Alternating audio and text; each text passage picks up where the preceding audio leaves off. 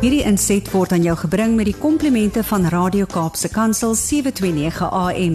Besoek ons gerus by www.cape pulpit.co.za.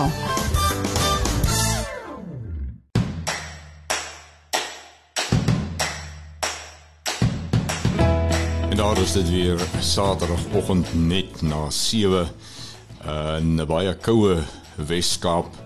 En dit beteken net een ding, nie die koue nie, maar die tyd dat dit tyd is vir 'n landbou landskap op Radio Kaapse Kansel.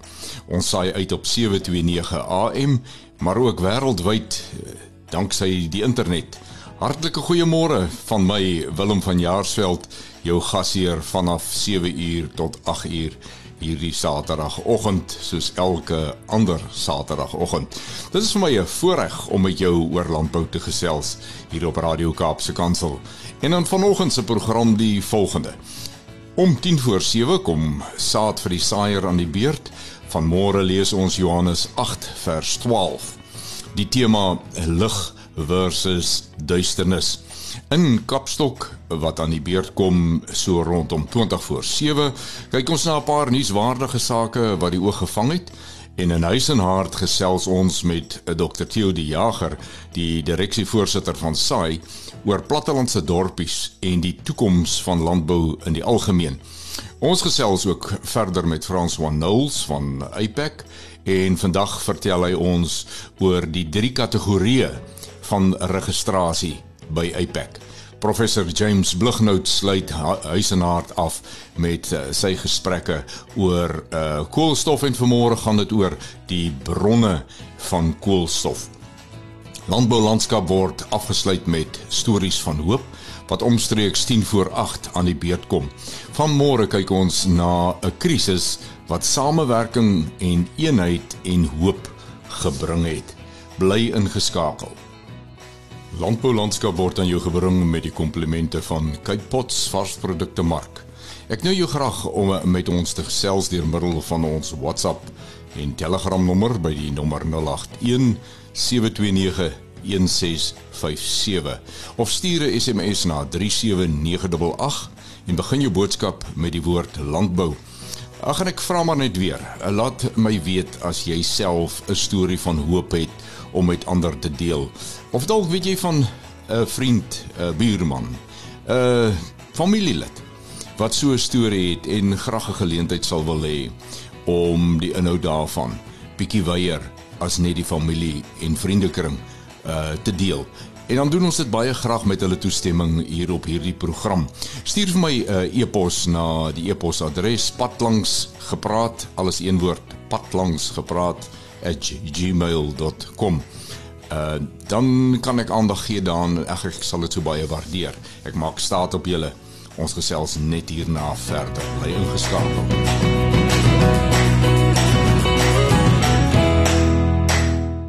Jy luister na Landbou Landskap op Radio Kaapse Kansel wat uitsaai op 729 AM en wêreldwyd op internet. Ek wys u graag daarop dat meeste van ons onderhoude of per telefoon of by die, ateljee opgeneem word om 'n konstant goeie selfoonlyn te kry is uh, nie die maklikste ding in uh, nou se dae nie maar ons probeer regtig ons bes om die klankkwaliteit so goed as moontlik te hou. Ek hoop dat die inhoud van ons insette opmaak vir die soms gebrekkige uh, klankkwaliteit. Maar uh sodra alles weer normaal is en ons meer bymekaar kan uitkom, uh, sal dit 'n groot aangenaamheid wees om ook julle skoue en byeenkomste te te besoek en uh, met die leiers daar sommer lewendige onderhoude te kan voer. Laat my asseblief weet uh van sulke beplanninge vir die res van die jaar en ook volgende jaar en jy kan gerus die e-posadres patlangsgepraat @gmail.com daarvoor gebruik. Vervolgens 'n stukkie musiek en daarna kom ons by vandag se saad vir die saaier. En ons lees Johannes 8 vers 12. Bly ingeskakel.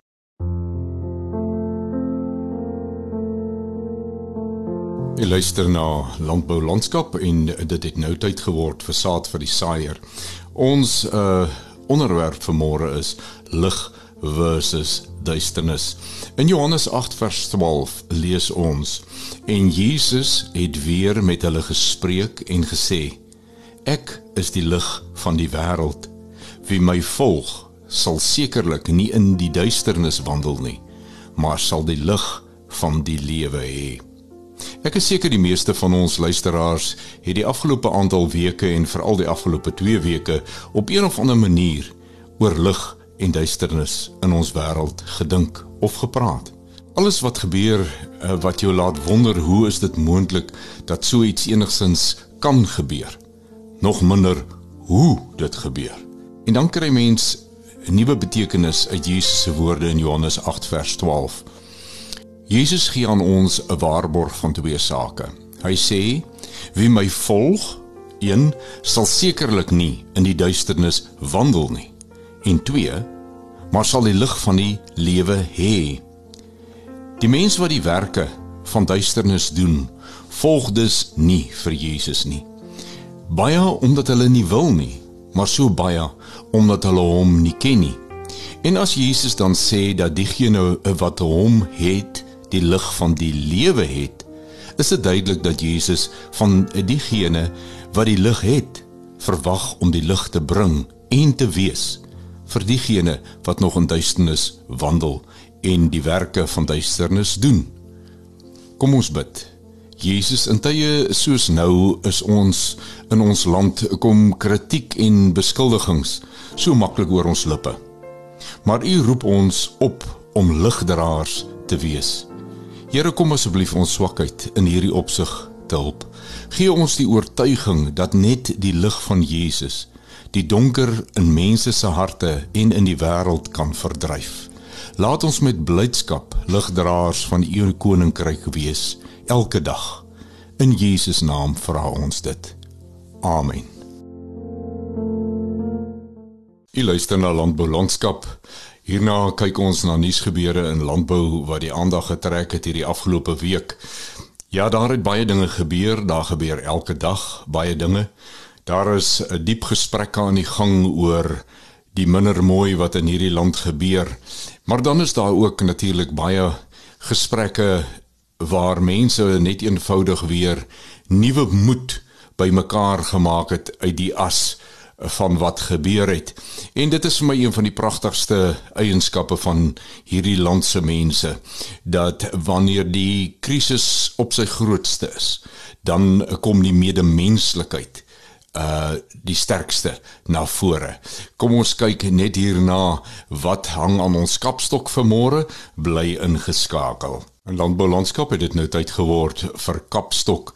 Nou vir môre 'n uh, saak wat jy nou vir my kan sê man ons het nou al so baie daarvan gehoor dat uh, ons nou wonder of jy nou nog iets daaroor moet sê, maar weet u die verandering van artikel 25 van die grondwet wat dan gaan oor die onteiening teen 'n nulkoers of geen vergoeding uh soos dit ook genoem word bly maar 'n brandpunt en 'n brandvraagstuk in die landbou en op landbou.com onder die opskrif onteieningswetgewing. Nog kans op kommentaar skryf Joylene van Wyk die volgende.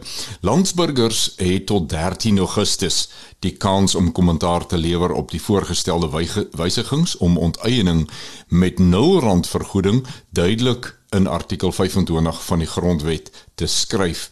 Dit volg nadat die ad hoc komitee wat wysiging moet opstel vir hierdie 18de wysigingswetsontwerp op die grondwet om onteiening met 0 rand vergoeding vir die doeleindes van grondhervorming duidelik daarin te skryf oor die voor, oor die voorgestelde bewoording gestem en vir kommentaar beskikbaar gestel het.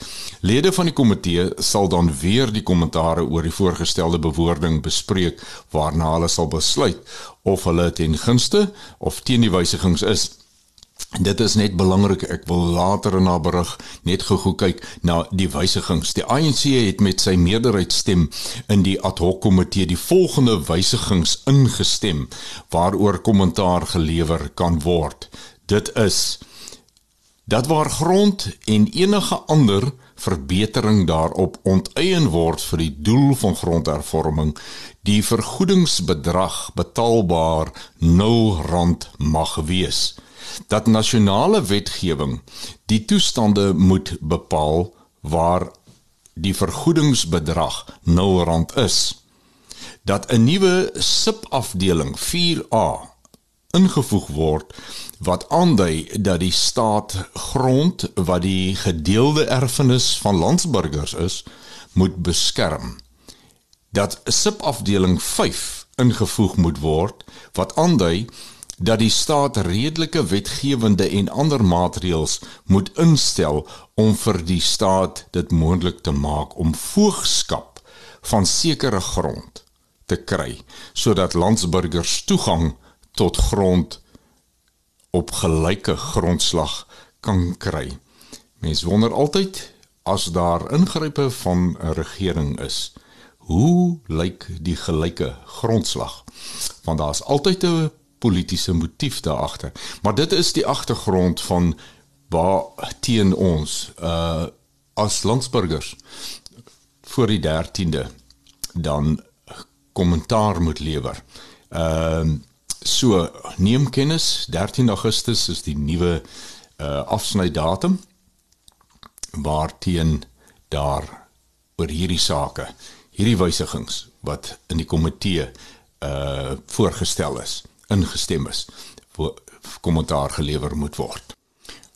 Ook in landbou.com skryf Johan van der Merwe onder die uit uh voor onder die opskrif uitvoere nuwe program kan rompslomp uit die weg ruim die volgende True Cape, een van Suid-Afrika se vernaamste appeluitvoerders, is opgewonde oor die koms van Titan 2, die programmatuur wat deur die Departement van Landbou saam met die Raad vir toesig op die uitvoer van bederfbare produkte, ook bekend as PPECB, ontwikkel word.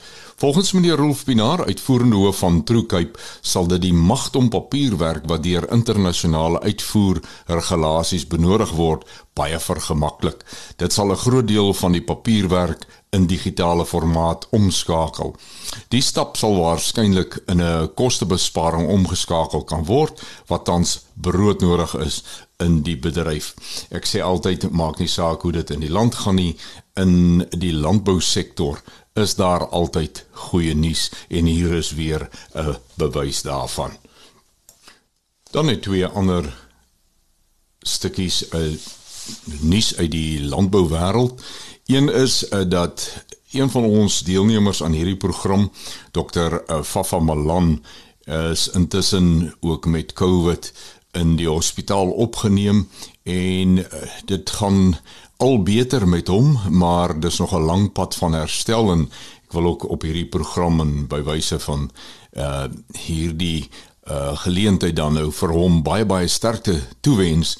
Dis 'n uh, 'n man wat in die veeartseny wêreld in Suid-Afrika verskriklike diep spore getrap het en nog steeds kan trap. Ons wens hom alle beterskap toe uh met die herstelproses. En dan 'n uh, ander stukkie goeie nuus is dat Dr. Theo de Jager wat uh, die dienende president van die Wêreld Landbouorganisasie is op hulle laaste jaarvergadering herkies is vir nog 'n jaar as die president van daardie organisasie. Baie geluk Theo en ons is ook bevoorreg om jou as 'n gedeelde 'n gereelde 'n gereelde deelnemer aan hierdie program te hê. Baie sterkte vir die jaar wat voorlê en uh mag jy ook spoedig herstel van die COVID wat jou in sy greep het. Dit is dan alwaar vir ons tyd het vanmôre in Kapstok. Vanoggend is uh, huis en hart het ons weer 'n uh, 'n verskeidenheid dalk nie so groot soos ander kere nie, maar vanmôre het ons weer 'n bietjie 'n verskeidenheid van waaroor ons gesels in uh, ons huis en hart. Uh, ons begin die eerste helfte van huis en hart met 'n gesprek met Dr. Theo die Jager, die direksievoorsitter van die landbouorganisasie SAI wat uh, vir familieboere uh, in die lewe geroep is om met ons te gesels oor die plattelandse dorpies en die ekonomie en hoe landbou vir jong mense uh meer aantreklik gemaak kan word. Ons gesels ook verder met François Knowles van Apex en vanmôre verduidelik hy vir ons die drie kategorieë van lidmaatskap by Apex. En ons sluit huis en hart af met uh, die gesprek met soos ouer gewoonte uh met professor Blighnout en hy verduidelik vir ons vanoggend die bronne van koolstof. Ons is net hierna terug. Jy luister na Landboulandskap en dit het nou tyd geword vir huis en hart. Ons skop vanmôre af met 'n gesprek oor eh, die plattelandse dorpies in ons land. Die gebeure van die afgelope tyd het uh, baie sterk die fokus geplaas op die ekonomie van die groter en die kleiner gedeeltes van hierdie land, die dorpe wat metropole genoem word en dan die gedeeltes wat ons noem plattelandse dorpies. En ons uh, dink dit het tyd geword dat ons so 'n bietjie gesels oor verwantskappe tussen boere, boeregesinne, hulle werkers en hierdie dorpe. Ons het dit goed gedink om met 'n man vir wie hierdie saak vir hom en sy organisasie baie na in die hart lê vanmôre te vra dat hy 'n bietjie sy insigte met ons hieroor deel. En die man waarvan ek praat is Dr. Theo De Jager, die voorsitter van die direksie van SAI. Goeiemôre Theo.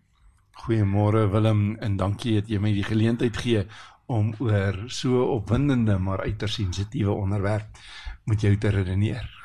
Ja, uh, ek ek ek wil nie graag met jou hieroor redeneer nie want ek wil vir jou sê ek dink nie ek is opgewasse om uh, met jou te redeneer nie. Uh want ek weet die passie wat jy het vir hierdie saak en ons sal baie graag wil hoor hoe dink jy met daardie deel van jou hart wat hier voor op sy gesit is. Die met die verskynsel van uh, verstedeliking wat oral oor die wêreld hand oor hand toeneem en ons sit in Suid-Afrika ook in 'n situasie waar daar vandag meer mense in stede woon as in die in die platteland. Gaan dit nie oor mense wat wegtrek van 'n plaas af na die stad toe nie. Daar is nog 'n dorp tussenin. En dit is ook nie net 'n een eenvoudige konsep van 'n dorp nie, daar's kleiner dorpe en groter dorpe. Nou dorpies bestaan net omdat daar familieboere in 'n omgewing is. Jy sien megaboere of groot maatskappye wat in primêre produksie betrokke raak. Hulle ondersteun nie die plaaslike prokureur, die plaaslike boekhouer, die plaaslike agent vir kunsmis, landbouchemikalie of saad nie. Hulle kry dit sommer direk van die fabriek of hulle gaan na die groot ouditeursfirmas in die stad toe. So daar's 'n lewe in klein dorpies vir jou kleiner prokureursfirmas en ander diensverskaffers omdat daar genoeg familieboere nog is wat hulle ondersteun. In die navorsing wat gedoen is voor die loodsing van die internasionale dekade vir familieboere deur die Verenigde Nasies, het hulle agtergekom dat klein dorpies staan op drie bene soos 'n driepootpotjie. Daar is 'n laerskool, 'n plek van aanbidding en gewoonlik 'n landbou-insetverskaffer. In ons Suid-Afrikaanse terme 'n koöperasie.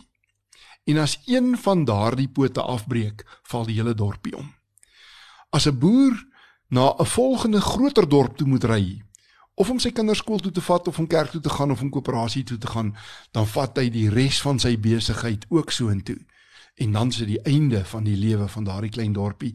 En weet jy net soos Midweste van die VSA, net soos groot dele van Rusland is die hartseer werklikheid in Suid-Afrika dat klein dorpies allerwees spookdorpe raak en uh, moenie die rol van die verval van munisipale dienslewering daarin ook onderskat nie. So om verstedeling teen te werk, moet 'n mens allereers begin werk aan die lewe van die klein dorpie en dit weer opwindend maak en dit word nie gedoen deur ou boere nie.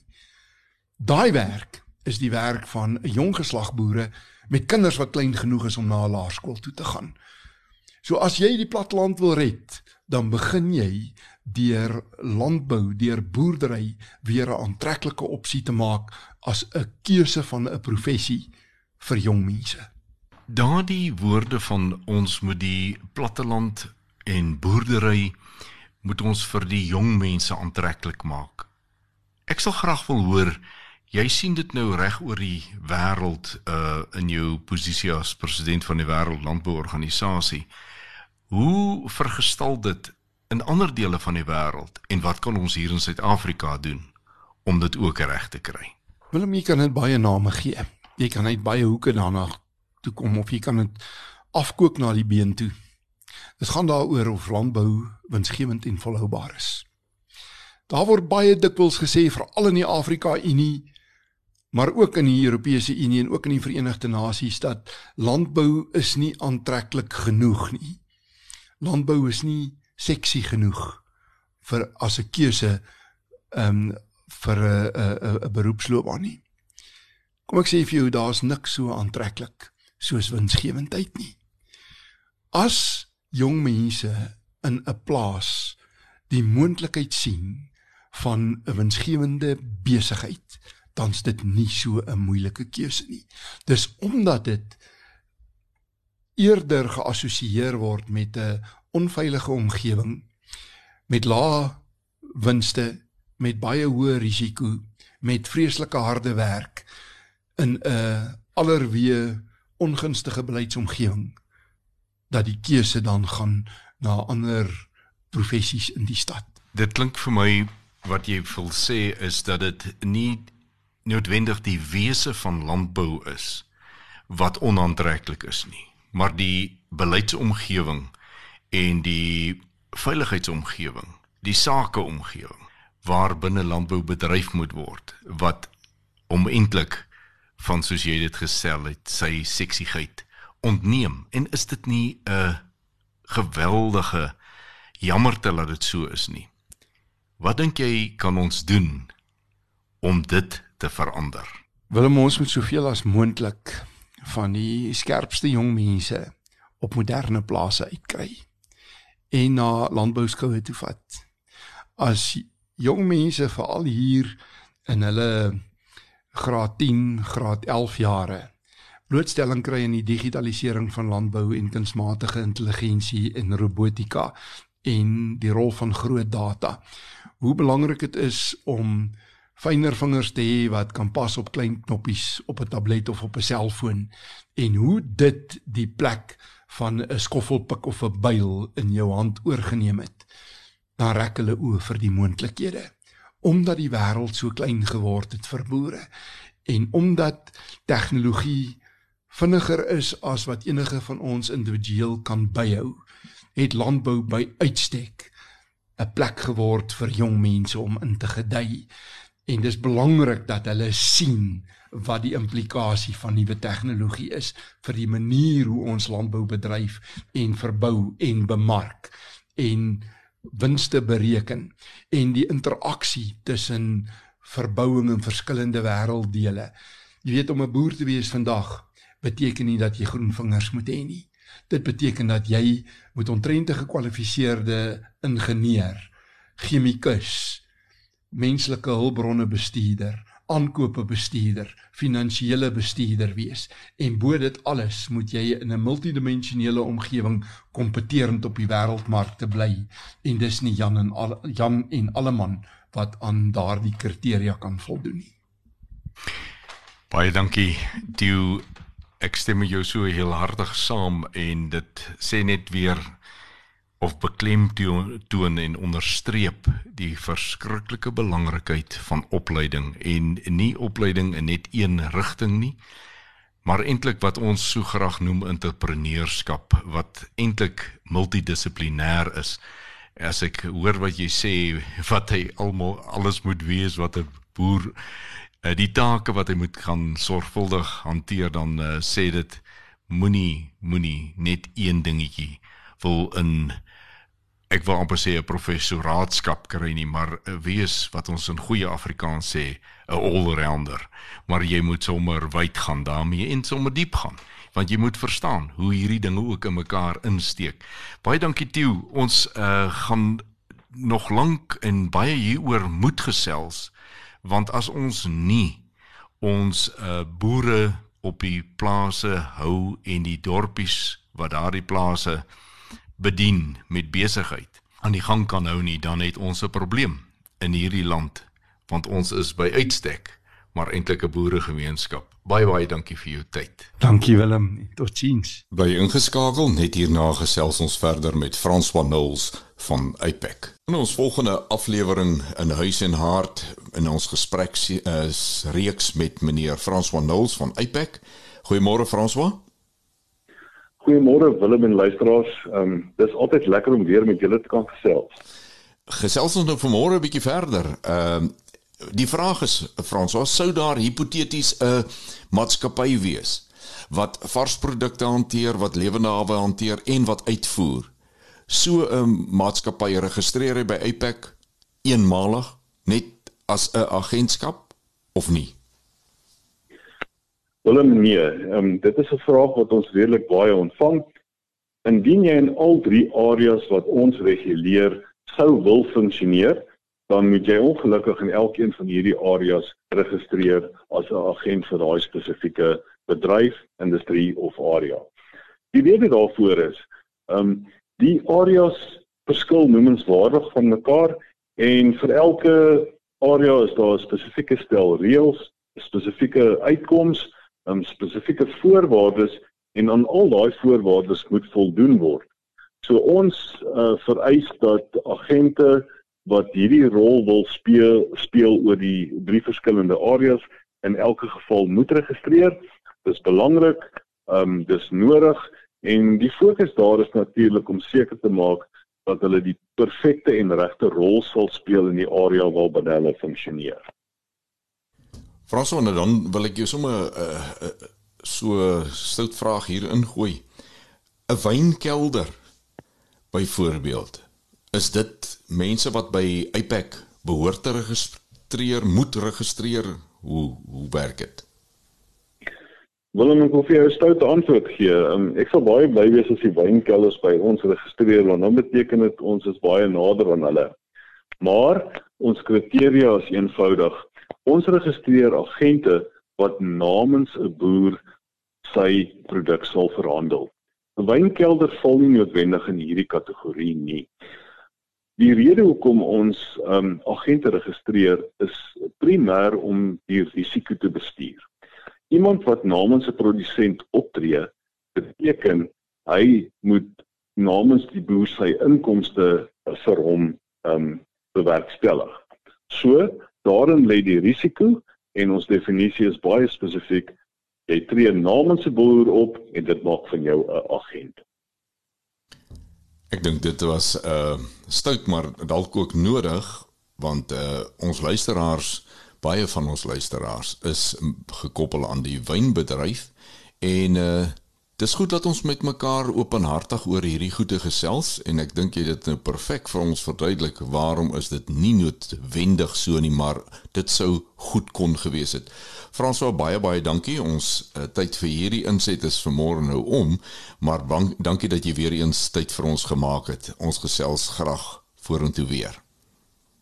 Willem baie dankie. Ehm um, baie dankie dat ons met ehm um, jou luisteraars kan deel die werk wat ons doen dis vir ons 'n voorreg om dit te doen en ons waardeer dit opreg.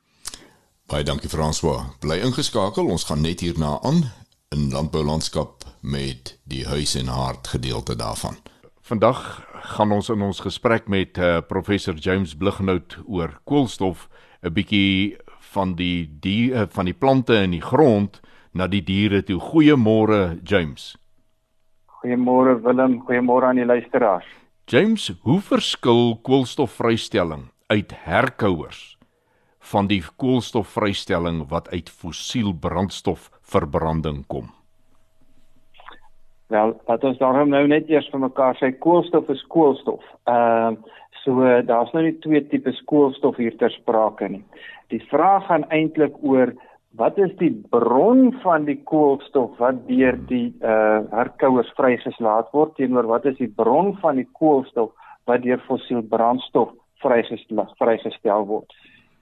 Dis die eerste vraag en dan die tweede vraag is in wat is die konteks waar binne herkouers hulle self bevind teenoor die konteks van fossiel brandstof. So kom ons hanteer eers die uh, die vraag rondom die bron van die uh van die koolstof. Die bron van die koolstof van fossielbrandstof het ons al 'n paar keer in die verlede gesê, dit is die koolstof wat uh binne in die aardkos vasgevang gewees het vir duisende jare en dan nou vrygelaat word deur die meise van uh, ontbranding in die atmosfeer.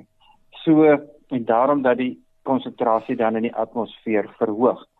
Teenoor die bron van die koolstof wat deur die uh herkouers vrygelaat word, is uit die aardse self van uit die plante groei wat hulle eet. So Maar wat ons ook vir mekaar gesê het in die verlede is dat die plante groei wat daar wat hulle vreet, die grasvelde sowel as dan die voer wat hulle vreet, bestaan as gevolg van die proses van fotosintese. So dit is koolstof wat uit die atmosfeer uit opgeneem word, in die plant ingeplant eh, word, ingeanker word, opgeneem word en dan wat die uh, die herkouer dan vreet en dan weer uh, vrystel. So in daai sin is dit eintlik 'n geslote stelsel want jy het koolstof uh, opname deur die plante, jy het die vreet van die plant en dan het jy die vrylating van die van die koolstof. Teenoor dan nou met fossiel brandstof waar dit eintlik net ehm, 'n um, oop stelsel is, 'n lineêre stelsel is vanuit die aardkors in die atmosfeer in.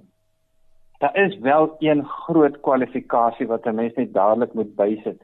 En dit is dat die koolstof wat deur die herkouers vrygelaat word, vrygestel word, is in twee formate. Die een is in 'n CO2 formaat, 'n koolstofdioksied formaat, en in die ander ene is in 'n metaan formaat, 'n CH4 formaat waar die koolstof dan verbind met met vier uh, waterstofmolekules.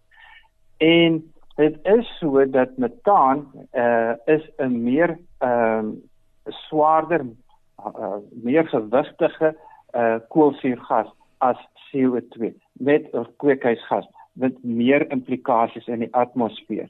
En dit is waarom daar dan uit die aardbesak ook so 'n geweldige uh diskussie is rondom herkouers.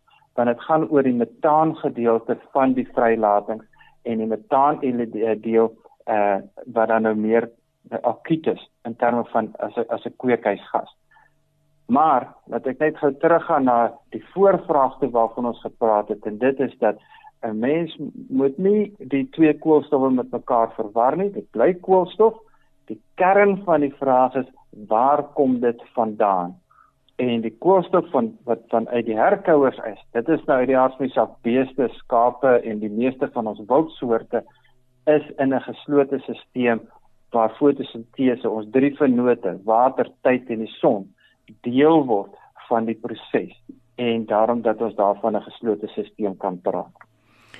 James, uh, ek is so dankbaar dat jy hierdie ding vir ons die waasigheid kon weggevat het want daar is uh, ons gaan nou wel in 'n volgende praatjie meer kyk na die ek wil amper sê aanslag wat daar op uh, ons herkouer bevolking van die aarde is en en wat daar rondom saamhang maar daar is so baie uh stories daar buite wat vir mense vertel word en uh, mense begin dink dat hulle kan uh die aarde red deur byvoorbeeld op te hou vleis eet en daai tipe van dinge.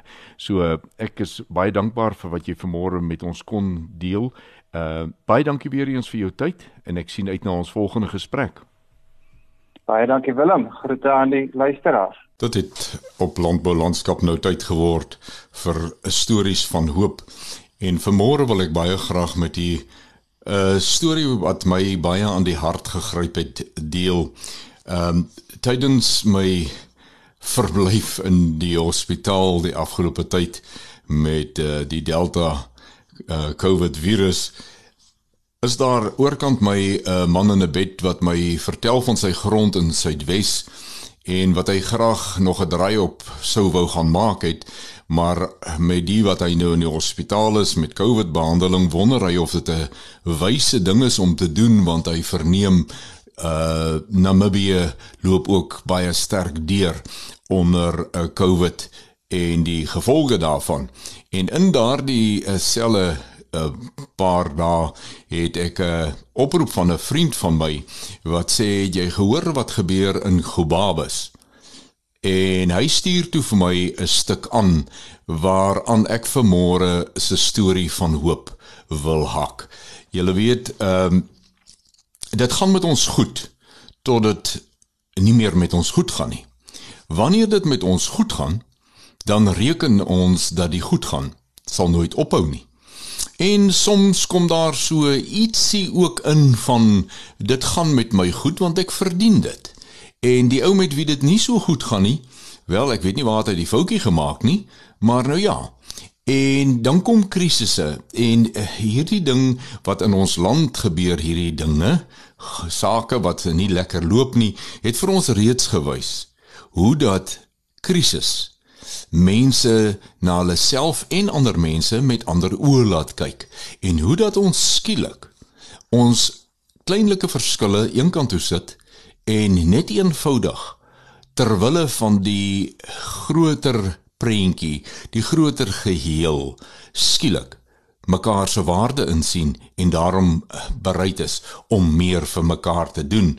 Die storie van Gobabus gaan so Daar het so 'n groot krisis rondom COVID, mense wat COVID het ontstaan dat die NG pastorie, die dominee en sy vrou het besluit dat hulle die pastorie uh, sal inrig as 'n soort van 'n hospitaal, 'n halfweg huis, want mense kan nie noodwendig onmiddellik in hospitale uh geakkommodeer word, gehelp word nie. Die ek lees voor hier en daar 'n stukkie uit die stuk wat 'n vriend vir my toe stuur. Dit sê dit gaan wild in Gobabus. My maat twee skoolpelle in 'n week verloor. Hulle 50ste reunie volgende April. Hulle hulle is almal heeltyd in verbinding. Een vriendin laat weet elkeen moet op sy eie mosse hoop sit en dit verwerk. Sy sit alleen op Maltee 110 km wes van Mariental op 'n plaas. Sy wil in haar bakkie klim, kos vat en drukkies gee, maar weet dis Domma strand. Die NG pastorie op Gobabus is nou ingerig as 'n halweg hawe. Boere skenk suurstoftanks, nuwe nebuliseerders, voorrade, medikasie. Almal stuur etes. 24 uur versorgers om die beurt. Hulle het net besluit iets moet nou gebeur. Hulle gemeenskap sterf uit. Hospitaal en kliniek is vol. Nou's dit pastorie toe. Dit breek my hart, maar ek glimlag. Daai saam staan nie wanneer dit saak maak. Is 'n aanhaling van wat iemand geskryf het hieroor. Ja, dit is dis in tye soos hierdie wanneer dinge soos hierdie gebeur, as jy nou verder die dis 'n redelike lang stuk wat ek gekry het. Maar hoe dat die boere gemeenskap, hulle het nie gesê dis maar die mense op die dorp se probleem nie. Hulle het gesê ons is gesond. Ons het voedselvoorrade. Ons kan dalk 'n geldjie afknyp. Ons kan dalk lewe sparende, lewensreddende toerusting gaan koop en by die pastorie afgee. Die res van hierdie eh, saak is vir my so pragtig as jy gaan lees hoe dat ander kerke, ander gemeentes skielik maak dit nie meer saak eh, wat jou kerk se naam jou is, wat jou gemeente se naam is, wie die dominee of die pastoor is nie. Dit maak net nie meer saak nie, want dit gaan oor die mense. Dit gaan oor die harte van mense teenoor mense, ongeag die res. En dan sien jy hoe dat hierdie mense ten spyte van al hierdie pogings, is daar steeds hartseer. Is daar steeds sterftes? Is die arme dominees besig om begrafnisse te hou en na die begrafnis gaan hy terug en word hy weer 'n verpleer? Mense, dis hierdie tipe sake wat ek sê, kom ons maak ons oë, ons ore en veral ons harte oop teenoor dit wat gebeur in hierdie land. Kom ons los die stuk sienige verpolitiseerde sienings wat ons al vir so lank dra, so lank koester en so lank uitdeel en ons vervang dit met 'n storie van hoop. En die storie van hoop vir die kind van die Here is kry Jesus in jou lewe as jou saligmaker. Volg hom en jy sal die lig van die wêreld hê en daar sal vir jou nie duisternis in hierdie wêreld wees soos wat ons in saad van die saaier gehoor het vanmôre nie. So, dis my bemoediging. Kom ons vat moed. Kom ons vat hande en ons gaan vorentoe met Jesus aan die stuur van hierdie boot. Ek hoop u hoor my hart. daarmee die einde van stories van hoop vir vanoggend. En so het ons uurgras op hierdie Saterdagoggend weer leeggeloop en is dit die einde van landbou landskap Radio Kaapse Kansel nooi jou graag om elke Saterdagoggend tussen 7 en 8 by ons aan te sluit vir nog 'n landbou landskap kuiertjie. Dit was soos altyd maar vir my 'n baie baie groot voorreg om met jou te kan gesels. Uh landbou is my liefde. Dit loop in my are en uh dis altyd vir my lekker om met landbouers, oor landbouers, van landbouers en hulle doen en late te gesels en baie dankie dat jy vermoere tyd gevind het om uh, saam met my hierdie uur te kom uh, spandeer. Ek dink dit is bemoedigend om te sien en te hoor dat daar in ons landboulandskap wonderlike figure as leiers uh, beweeg, dat daar wonderlike dinge gedoen word en uh, prestasies behaal word en dit is maar net weer 'n uh, bewys van die diepte van 'n leierskap wat ons het in landbou in hierdie land. Baie dankie vir Cape Pots varsprodukte mark wat landbou landskap moontlik maak. Onthou ons wil baie graag van jou hoor per WhatsApp of Telegram op die nommer 0817291657